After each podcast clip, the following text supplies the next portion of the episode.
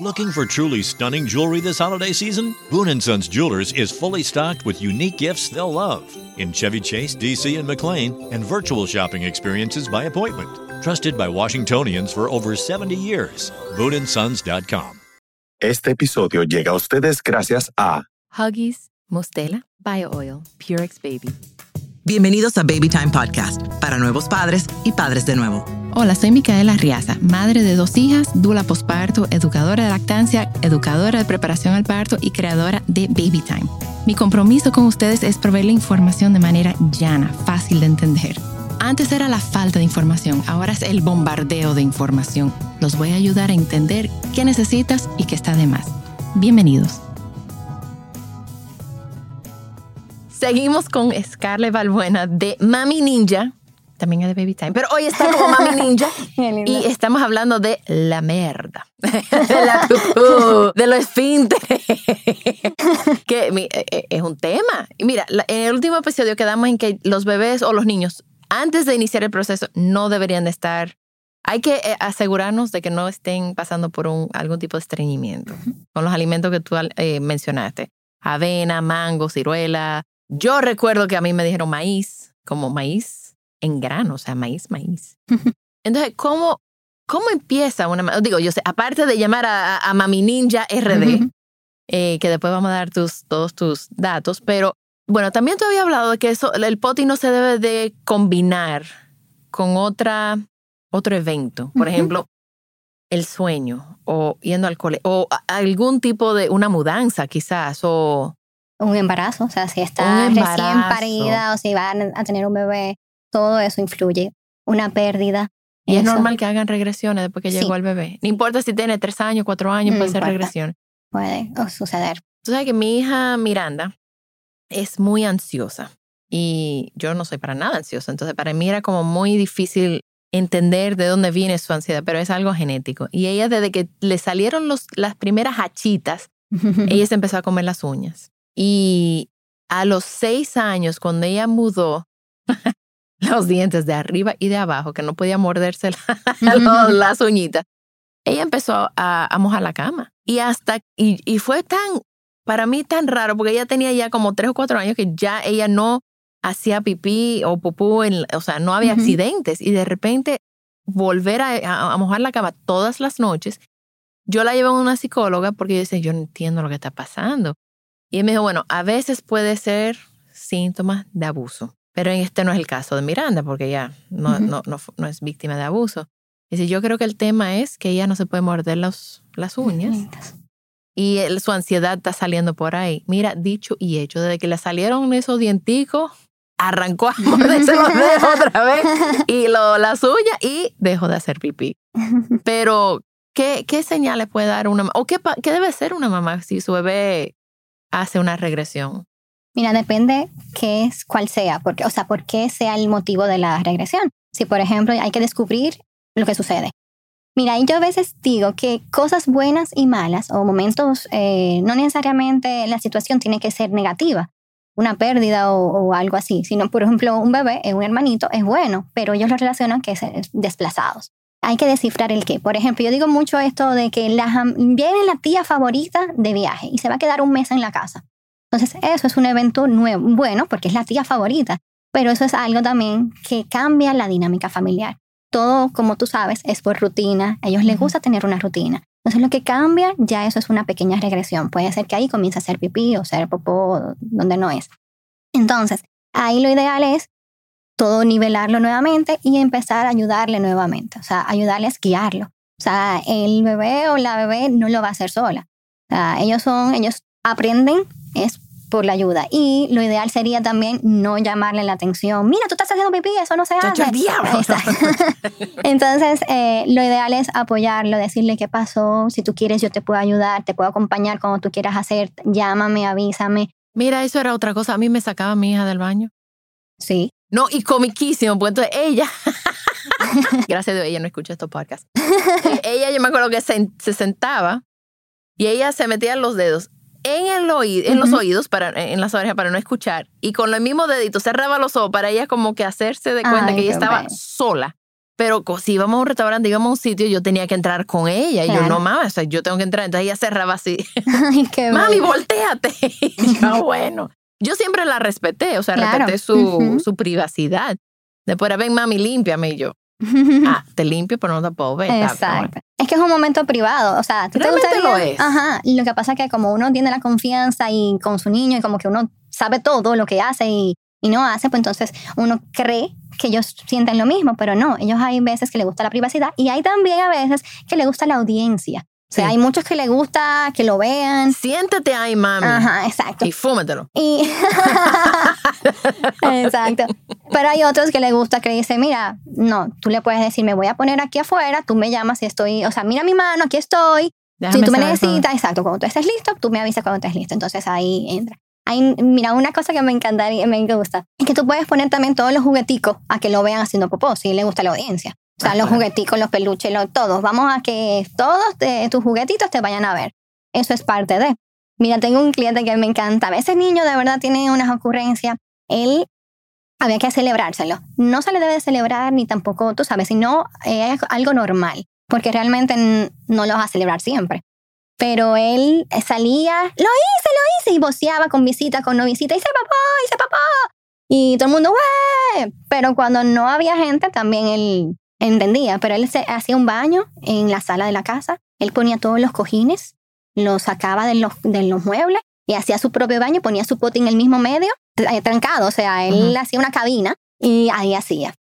Y hay tantas ocurrencias. Mira, ahorita me eh, subí un, algo en, en a mi niña que me puso una chica. Me encantó porque el bebé hizo en un vaso pipí. Dice, casi yo creo que es un juguito. de Ay, verdad que son tan ocurrentes y de verdad que vivir el proceso. Es algo chulo, es algo divertido. Si no te estresa, claro. Pero prepararte mentalmente para todas las cosas que pueden ocurrir. Y tú recomiendas, o sea, cuando un bebé está listo y una madre no. O sea, ¿cómo una madre puede atrasar eso? No, es simplemente esperar, seguirle poniendo el pañal normal, olvidarte de eso hasta que tú te sientas lista, porque realmente tienen que estar listos los dos. Y también hay veces que, mira, es importante que mamá, papá estén listos. Si uno de los dos no quiere iniciar el proceso, pues entonces, si tú, si mamá considera que lo puede hacer sola, pues entonces hacerlo sola, pero no involucres a papá si papá no quiere estar en ese, involucrado en ese proceso. ¿Y en qué consiste el proceso? Bueno, el proceso es iniciar, o sea, vamos a ¿Cómo ¿Cuánto ayudarlo. tiempo puede durar eso? Mira, depende, porque tú, por ejemplo, puedes iniciar desde que muchísimo antes de los dos años, pero con leerle cuentos. Sería prepararlo. O sea, para lo que siéntate ahí y te voy a leer un cuento. Esas cosas, por ejemplo, la papá siempre está in- eh, involucrado en ese aspecto. Pero ya cuando se va a iniciar, que, ok, no va a haber más, o sea, vamos a eliminar el pañal, vamos a, hay diferentes métodos de ponerle el calzón, eh, panty, panty, ajá, calzón. exacto, o quitándole todo, o sea, eso puede Que variar. anden en cuero en toda la Ajá, casa. eso de- puede variar el, el método que se vaya a utilizar. Y hay muchísimos. Pero entonces, ahí, si papá no quiere estar involucrado, que no quiera ver cuando se hace, porque imagínate, tiene un calzoncito, tiene un panty, tiene un...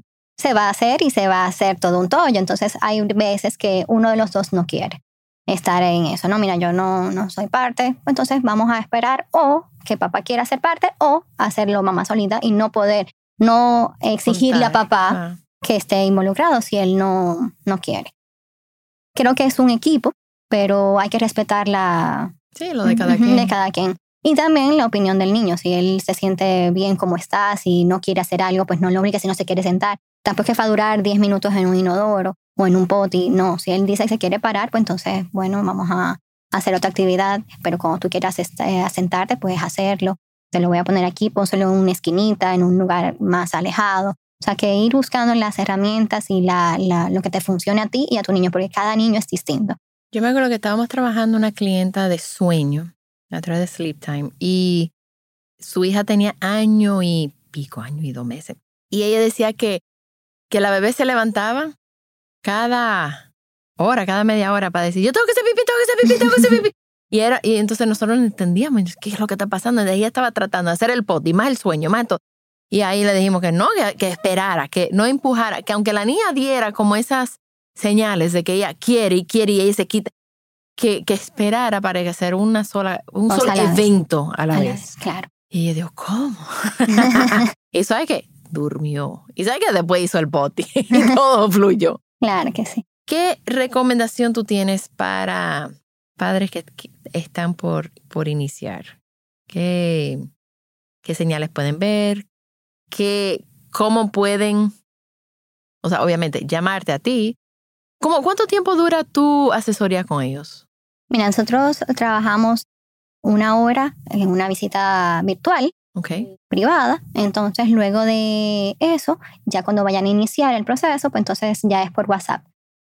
Yo se le doy seguimiento hasta terminar el proceso. O sea Normalmente, que puede variar. No, no me gusta dar tiempo una porque se semana, un hacen. mes, dos meses. Exactamente, o sea, depende, depende también cuando inicie, porque me pasó tal cosa, pero no, bueno, no he iniciado. Entonces, eso puede, no me gusta dar tiempo porque se hacen la idea de que, mira, este le tomó esto, es, eso es muy, importante, Mica, de No se verdad, comparen. no comparar. Ok. Son todos iguales, o sea, no son todos iguales y son, o sea, individual. Cada niño, hermanitos, primitos, o sea, y dos hermanitos no van a hacerlo igual. Ni mellizos. Exactamente, ni mellizos. También en mellizos, por ejemplo, es algo importante que ya que tú tienes sobrinitos, empezar con uno y luego con el otro. El porque otro es- sigue. pero el otro va a querer hacerlo, es seguir, o sea, si él quiere sentarse, bueno, pues claro que sí. Siéntate, igual que, que uno de los, o sea, que Mateo o Salvador, que quiere hacer. Si vamos a empezar con, con Mateo, por ejemplo, pues entonces si Salvador quiere sentarse, pues que se siente, no pasa nada. Mira, ¿y cuál es la edad como que tope que un niño debería tener ya ese entrenamiento listo? O sea, ¿cuál es la palabra? Mastered. Mira, la edad eh, final, o sea, Ajá, como el tope para después decir, ok, no, aquí hay un tema que está pasando. O sea, hay niños que eso puede variar también, también si también tiene algún síndrome, por ejemplo, síndrome de Down, puede variar, eh, es bien amplio. Pero cuatro o cinco años ya generalmente ya han aprendido, pero hay veces que le toma un poquito más de tiempo o empezaron más tarde y, y- o tuvieron una situación y, y se ha hecho difícil o complicado. Lo ideal es de verdad informarse, prepararse, no hacerlo a la ligera o a lo loco. O sea, ah, mira, le funcionó esto, yo hice tal cosa porque fulanito me dijo. Ujú. Y entonces hay veces que hay eventos, por ejemplo, un estreñimiento, eso hace que el bebé no quiera. más nunca. y- y- y- Exactamente. sí, Entonces. Lo ideal es de verdad informarse y prepararse para iniciar. Sin cuando- pensar en tiempo, sin y cuando pensar- estamos hablando de un niño de 4 o 5 años, durante el día generalmente pueden estar usando el, el, el inodoro y tú te refieres que eh, el tema ya sigue de noche, el control de esfínteres de noche, o también en el día pueden estar de 4 o 5 años usando pañales. Depende de la familia. o sea que eso puede variar, eh, como, como la lactancia. Está o sea, dentro del rango normal. pero realmente o sea- en los colegios lo piden antes. Okay. Eso puede variar, pero ya a los cuatro años ya es como... Ya como que el tope. Si, a los 4 cuatro años tu hijo cinco, todavía o sea, no, no- Pero te digo cuatro o cinco porque es que hay, de- hay familias que he notado que, que no le importa, que eso está bien. Y, y si te funciona a ti, si eso es lo que tú no querías hacerlo antes, bueno, pues yo no voy a contradecir eso. O sea, si te funciona así, eso es lo que tú quieres, que a los cuatro años empezar a quitárselo, pues entonces a los cuatro. Puede variar.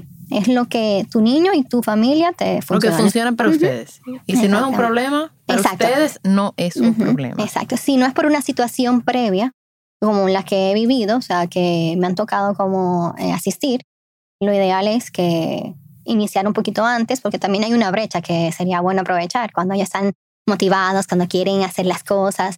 Pero cuando ellos saben ya, ah, yo es mejor el pañal, o sea, yo no tengo que ir, no tengo que hacer nada. Y también ellos tienen que hacerlo porque ellos quieren hacerlo, no porque tú quieres, quieres que lo hagan. Porque la naturaleza humana decir, ah, ¿tú quieres que yo haga eso? Ah, pues no. Ujú. y se trancan en doble C y no lo hacen. Ujú. Ok, entonces aprovechar eso y no celebrárselo. No, ni premios ni castigos, ni tampoco hacer una fanfarria, sino, ah, eh, súper. Y es bueno ponerle horario. Mira, generalmente ellos tienen horarios. Porque mi, mi cuñada tenía esos tres niños que antes de salir del- para el colegio todito tenían que hacer pupú. Eso era, mira, eso era eh, automático. Siéntese ahí, pa, pa. O sea, eso, es- eso es... generalmente ellos tienen horario. Muchos me dicen que después de comida generalmente los bebés van. ¿verdad? O después, en la mañana después que se levantan y, desa- y desayunan o comen. Pero cuando empiezan el, el entrenamiento de eliminar el pañal, puede cambiar. cambiar. O sea, todo se mueve para hasta luego ajustarse. Pero ellos mismos hacen horario generalmente, la mayoría.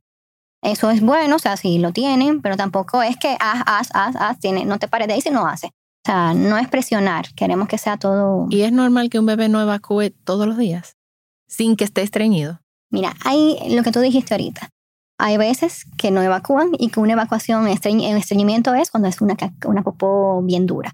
Entonces, Como sí, una bola. Ajá, entonces lo ideal es, o seca, eh, que le duele. Entonces lo ideal es, ujú, si tiene dolor, si, aunque sea un poquitito de dolor, lo ideal es recomendar cosas que fibras y, y si no, de verdad contactar al pediatra para que le ayude un poquito más. Y antes de empezar, lo ideal es iniciar con fibras, aunque no sea estreñido, porque puede ser que dure dos o tres días sin hacer. Mira, quiero hacer un, un pequeño comentario antes de que terminemos. Los bebés, ya recién nacidos, de alrededor de 6 a 8 semanas, los bebés lactados paran de evacuar con la frecuencia que normalmente han estado evacuando. Y esa, esa, ese paro en la evacuación es un proceso normal porque la composición de la leche de la madre ha cambiado. Muchas madres y muchas familias se friquean cuando pasa eso y dicen, primero le echan la culpa a la madre. ¿Qué tú comiste? No tiene nada que ver con su alimentación, tiene que ver con simplemente que su, la composición de la leche cambió y ese bebé va a empezar a evacuar con un patrón diferente. Puede ser un día sí, un día no, una vez a la semana. Tuvimos un bebé que yo no sé si tú quieres ese cuentico rápido de no, no es común, pero todavía estaba dentro de los rangos normales. Fue una madre que contact- nos contactó cuando su bebé tenía cuántos días de no haber evacuado. Tenías 12 como tres, no, tenías como tres o cuatro Tres o días al días, principio. Entonces ella nos contacta y nos, eh, o sea, Porque habíamos dicho en un taller que al bebé no se le da nada que no sea leche o fórmula o materna los primeros seis meses. ujú. entonces él tenía ya un mes y algo. Ajá. Entonces ella nos contacta que había ido a un taller de baby time y, ah, mira, yo sé que ustedes lo dijeron, yo sé que ustedes lo mencionaron, pero no recuerdo cuántos días es que puede durar un bebé sin evacuar. El mío no ha evacuado por tres, cuatro días. y le Entonces, habían recomendado darle jugo ajá, de le habían- ciruela. sí, jugo de ciruela y también los supositorios. Ajá. Entonces ella dijo que como que no quería porque se acordaba de que habíamos mencionado eso. Entonces eh, ahí le expliqué que sí, que puede durar ocho días, una, o sea, 15 días y se había descubierto que hasta un mes, no es muy frecuente un mes, pero que, que podía durar bastante. Pero, Pero sí eso hacía es- pipí, pero el bebé estaba ujú. saludable, el bebé estaba Está comiendo, contento, está con- contento. Normal, o sea, el bebé no tiene Looking for truly stunning jewelry this holiday season? Boon & Sons Jewelers is fully stocked with unique gifts they'll love in Chevy Chase, DC, and McLean, and virtual shopping experiences by appointment.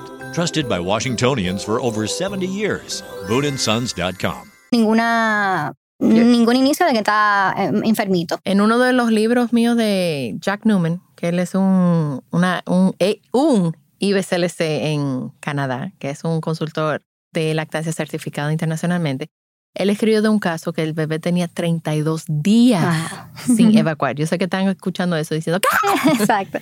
Pero él iba evaluando que el bebé estaba bien. El bebé estaba bien. Entonces, claro, no estaba, no es un, no es la norma, pero estaba Sí. bien. Bueno, el caso es que ella me dice, yo luego la vuelvo a contactar porque eh, me dijo que está bien, que ya entendía que bien. Entonces ella me dice, mira, ya tenemos, tenían como casi 15 días, cuando la volví a hablar con ella, todavía no había hecho, pero me dijo, aquí estamos estresados un poquito, mamá, papá y yo, pero los abuelos, las tías, todos, nadie sabe nada. Todo el mundo pregunta si él está perfecto, todo está bien y piensa que está evacuando. Pero nadie sabía en la casa, nada más papá y mamá, que él no estaba evacuando. Y duró 17, 18 días. 18 días. 18 días sin, sin Eso sí. evacuar. Eso sí, Explosivo. Que cuando sa- cuando salió, eso fue, ¡boom! Salió explosivo, sí. Pero eh, eso suele ocurrir, eso puede ocurrir en bebés lactados, no bebés alimentados con fórmula, Ni mixto. ni mixto. Entonces, nada, queríamos cerrar con broche de oro esta conversación. Una explosión de popó. Una explosión de pupú. Exacto. Gale, ¿dónde la gente se puede comunicar contigo para los servicios de Mami Ninja? Bueno, pueden escribirnos y seguirnos en las redes, en Mami Ninja RD. Pueden escribir un mensajito y Mami ahí- Ninja con J. Ninja. Ajá, ninja, sí. Mami Ninja con RD. Y ahí estamos dispuestos a ofrecer nuestros servicios y, y ahí subimos muchos posts eh, informativos que también pueden ir guiándose y aprendiendo un poquito de cómo empezar y todo eso. O sea que ahí a la orden. Pues muchísimas gracias. Gracias, amor, por Y invitarme. pueden también seguir a Scarlett en Baby Time, que ella es, si tú le escribes al WhatsApp de Baby Time, Scarlett es la que te contesta. ella es los deditos detrás de WhatsApp. ¿Qué estoy? Bueno, pues nada, muchísimas gracias por venir y espero que este, este episodio, o estos episodios, el anterior y este, hayan sido muy iluminadores, Sí. eh, muy... Espero que no hayan sido muy ilustrativos, ¿verdad? Pero- No, fueron muy ilustrativos. Tú puedes estar segura de que están así, mierda. Hay que hablar de popó ahora. Espero que no estén escuchando este podcast durante su hora de almuerzo. Muchísimas gracias. Bye. Baby Time Podcast, fuera del aire. Ok, mira, el asunto es que yo te oí hablando mucho del estreñimiento, el estreñimiento, porque yo, eso le pasa a los niños como que vi que le pasa durante varios periodos en su vida. Y yo tengo sobrina también que han sufrido de estreñimiento. Pero a lo largo de su crecimiento, yo no entendía una sola cosa. Es hasta qué edad se debe de limpiar el niño. Ah, buena pregunta. Eh, de limpiarse del mismo. Sí, él mismo solo ya. Como cuando se baña solo, que yo sé que eso como a los 5 o 6 años ya debe de estar por lo menos hacer un par de cosas solo bañándose. ¿Hasta qué edad es normal que se limpie la nalga de un niño? Porque yo, o sea, yo entiendo que, cuál es- que la pipí, cosas, ¿verdad? Eso es fácil, eso un niño lo aprende rápido, pero la pupú eh, quizás dura un poquito más. Yo no voy a hablar de eso porque no hace mucho. ¿Que tú dejaste de limpiar, oiga? No nalga, no nalga, pero... ¡Mami! Yo ande. No. No, porque estaba muy cansada. Oh, Ay, Dios Pero era pipí, era pipí, gracias a Dios. Yo, que mi amor. Cuéntame, Scarlett, por favor. Yo no voy a hablar Bueno, de eso. mira, y si- subimos, me acuerdo que subimos un post sobre eso mismo y, y Andra lo sube a su y dice, ah, ahora que yo me acuerdo que también hay que enseñarle, aparte de ayudarlo, hay que enseñarle a limpiarse la nalga también. Claro. A mí me dio una risa eso. Pero la verdad es que eso puede variar dependiendo de qué tanto pueda, habilidades pueda hacer. O sea, tiene que, para aprender a ir al baño, él tiene que bajarse la ropa, tiene que sentarse en el inodoro, tiene que hacer lo, lo que va a hacer, si pipí o popó, luego limpiarse. Pero entonces ahí es, si él hace muchas de esas cosas, él puede, tú lo puedes enseñar. O sea, irle poco a poco enseñando, también tiene que después subirse la ropa, darle la palanca, lavarse las manos, todo es un proceso de aprendizaje. Y lo ideal es que lo aprenda a hacer poquito a poco. Correcto. Todo esto es a tu vigilancia al principio, porque no lo puedes dejar solo, de que "Ay, no, él se aprendió a limpiar, ya él tiene tres años y ya se limpia solo, no. Todavía a los seis, siete años tú lo estás vigilando. Ven, déjame olerte, ven y te bañate bien. O sea que todo eso es un Eh, proceso. ¿Hasta los cuántos? Bueno, La mía tiene 13. Y yo, hermana, mira, váyase a bañar. No te bañate, bañate con jabón. Yo por eso no quise hablar de la lavada de la mano, porque yo tengo problemas serios en mi familia con eso. O sea, serio, literal. O sea, eso va desde cuando están comiendo, que comen con la mano y te, pasan la mano por la cara después, hasta van al baño y no se lavan la mano. Yo te lo pregunto hasta qué edad, porque yo he visto, de ahí a ahí, o sea, te estoy diciendo que no que me lo contaron, cómo un niño sabe cocinar. Cocinar, que cojo, bregando con fuego, ¿qué tal? Y, y entonces cuando termina de hacer popó, mamá, papá o abuelo, ¿me entiendes? Abuelo o abuela, límpiame, ven. Una, una gente que ya tiene nueve años, Un tajalán. ocho años.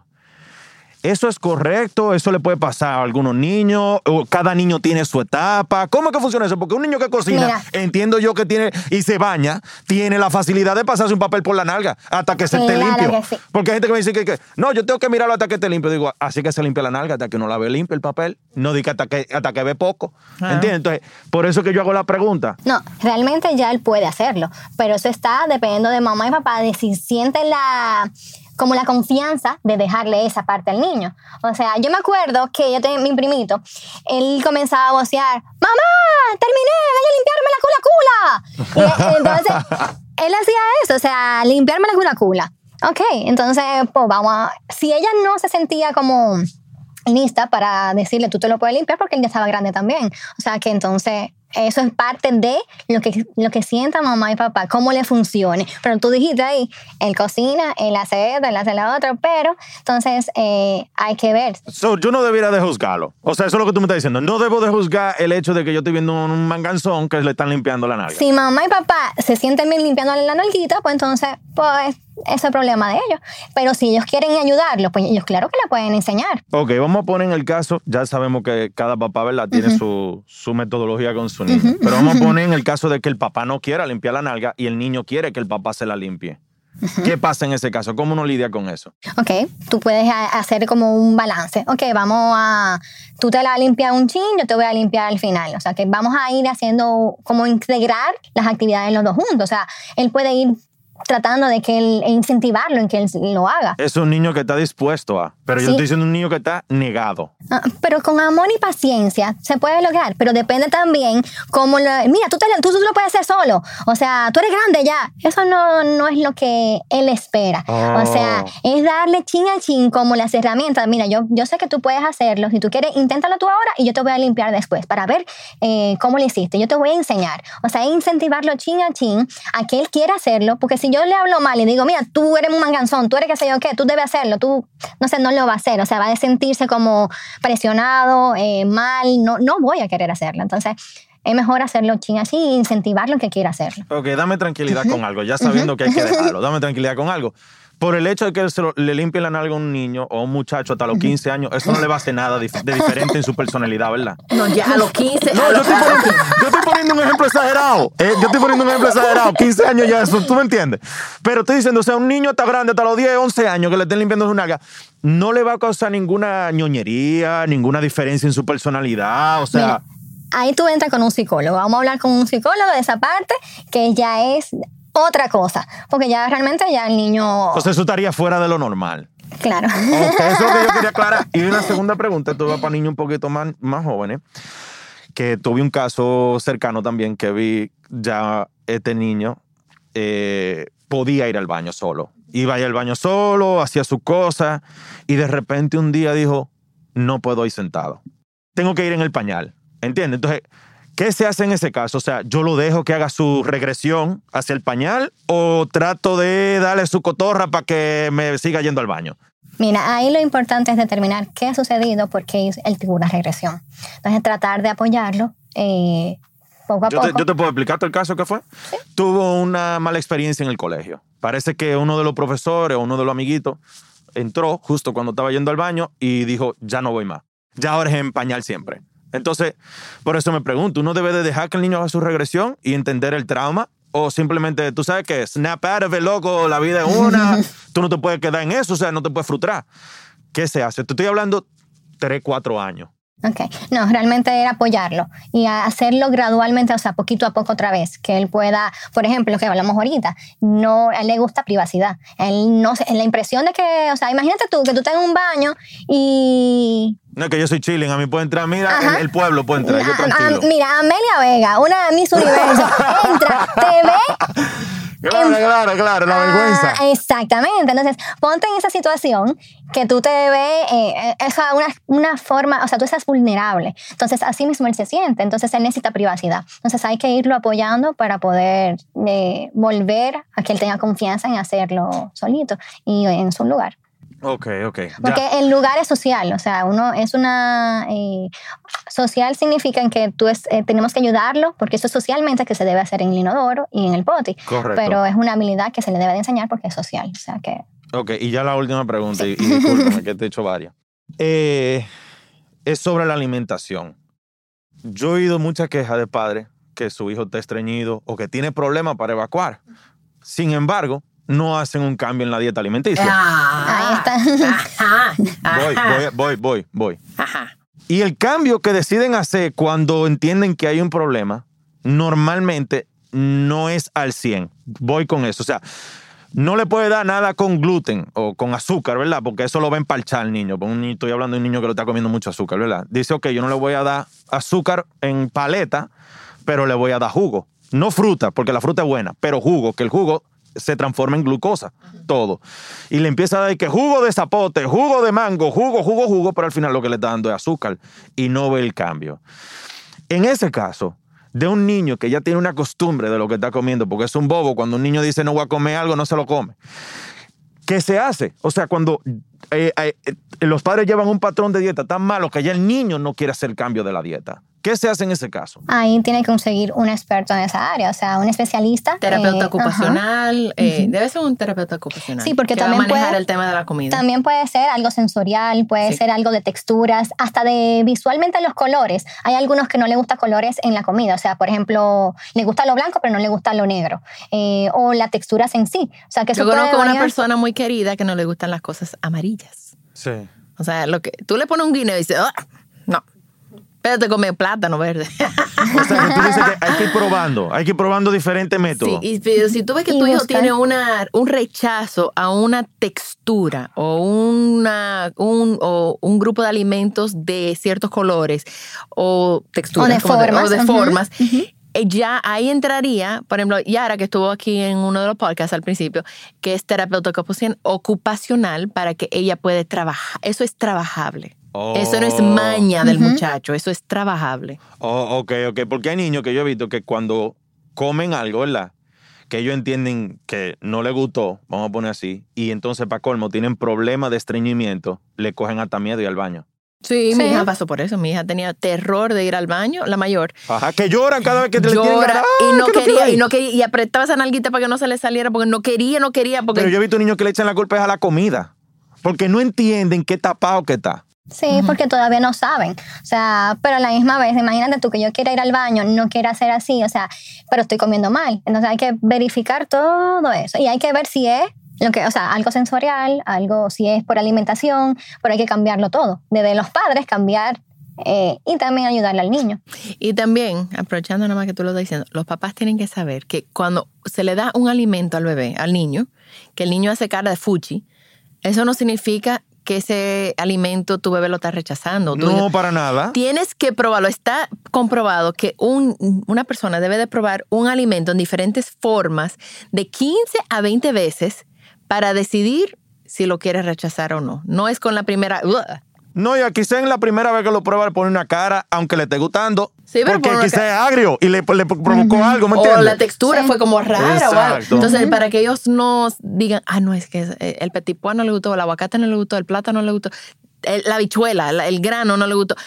Sigue dándoselo en, otras, en otros formatos pa- antes de decir, ok, realmente no le gustó es- este alimento. Mica, Scarlett es la persona perfecta para hacerle esta pregunta, yo Ajá. creo. Porque como tú sabes de pupú, tú- o sea, lo que entra, lo que sale.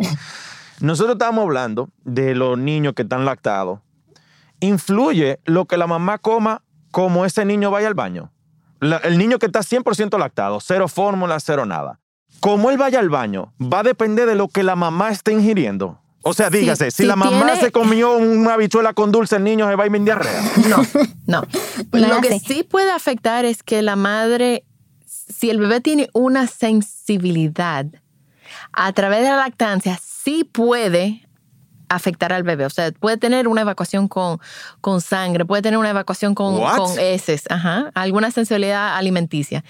Los principales eh, alimentos es soya, trigo, o sea, el gluten, huevo y lácteos Esos son los principales, ¿para qué? eh, que- alimentos que afectan o que pueden como ser, eh, influenciar una, una sensibilidad alimenticia. No necesariamente una alergia, pero una sensibilidad. Entonces, si, tú, si tu bebé tiene alguno de esos, alguna característica de esa evacuación, eh, evacuaciones, o sea, con sangre, con mucosa, con cosas, de repente elimina tú, la mamá, de su dieta por 48 horas todos esos alimentos. Y hay que tener mucho cuidado porque, por ejemplo, eh, la soya, donde, o sea, puede haber gluten donde tú no te imaginas, o sea, puede estar en tus vitaminas. Tú tienes que chequear que todo lo que tú estás consumiendo, vitaminas, salsas, etcétera, sea libre de gluten, libre de soya, libre de lácteo, libre de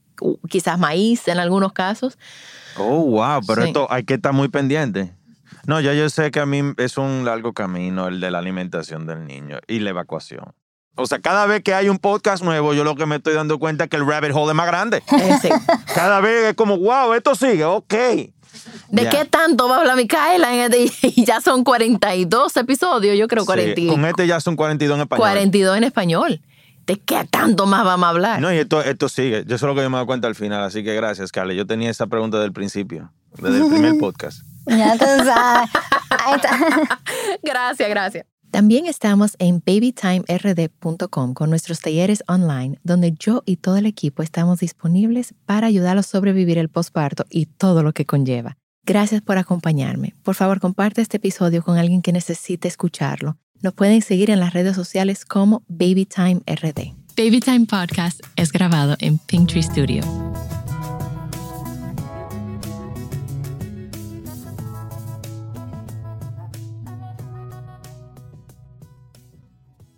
Looking for truly stunning jewelry this holiday season? Boon & Sons Jewelers is fully stocked with unique gifts they'll love in Chevy Chase, DC, and McLean, and virtual shopping experiences by appointment. Trusted by Washingtonians for over 70 years. BooneandSons.com.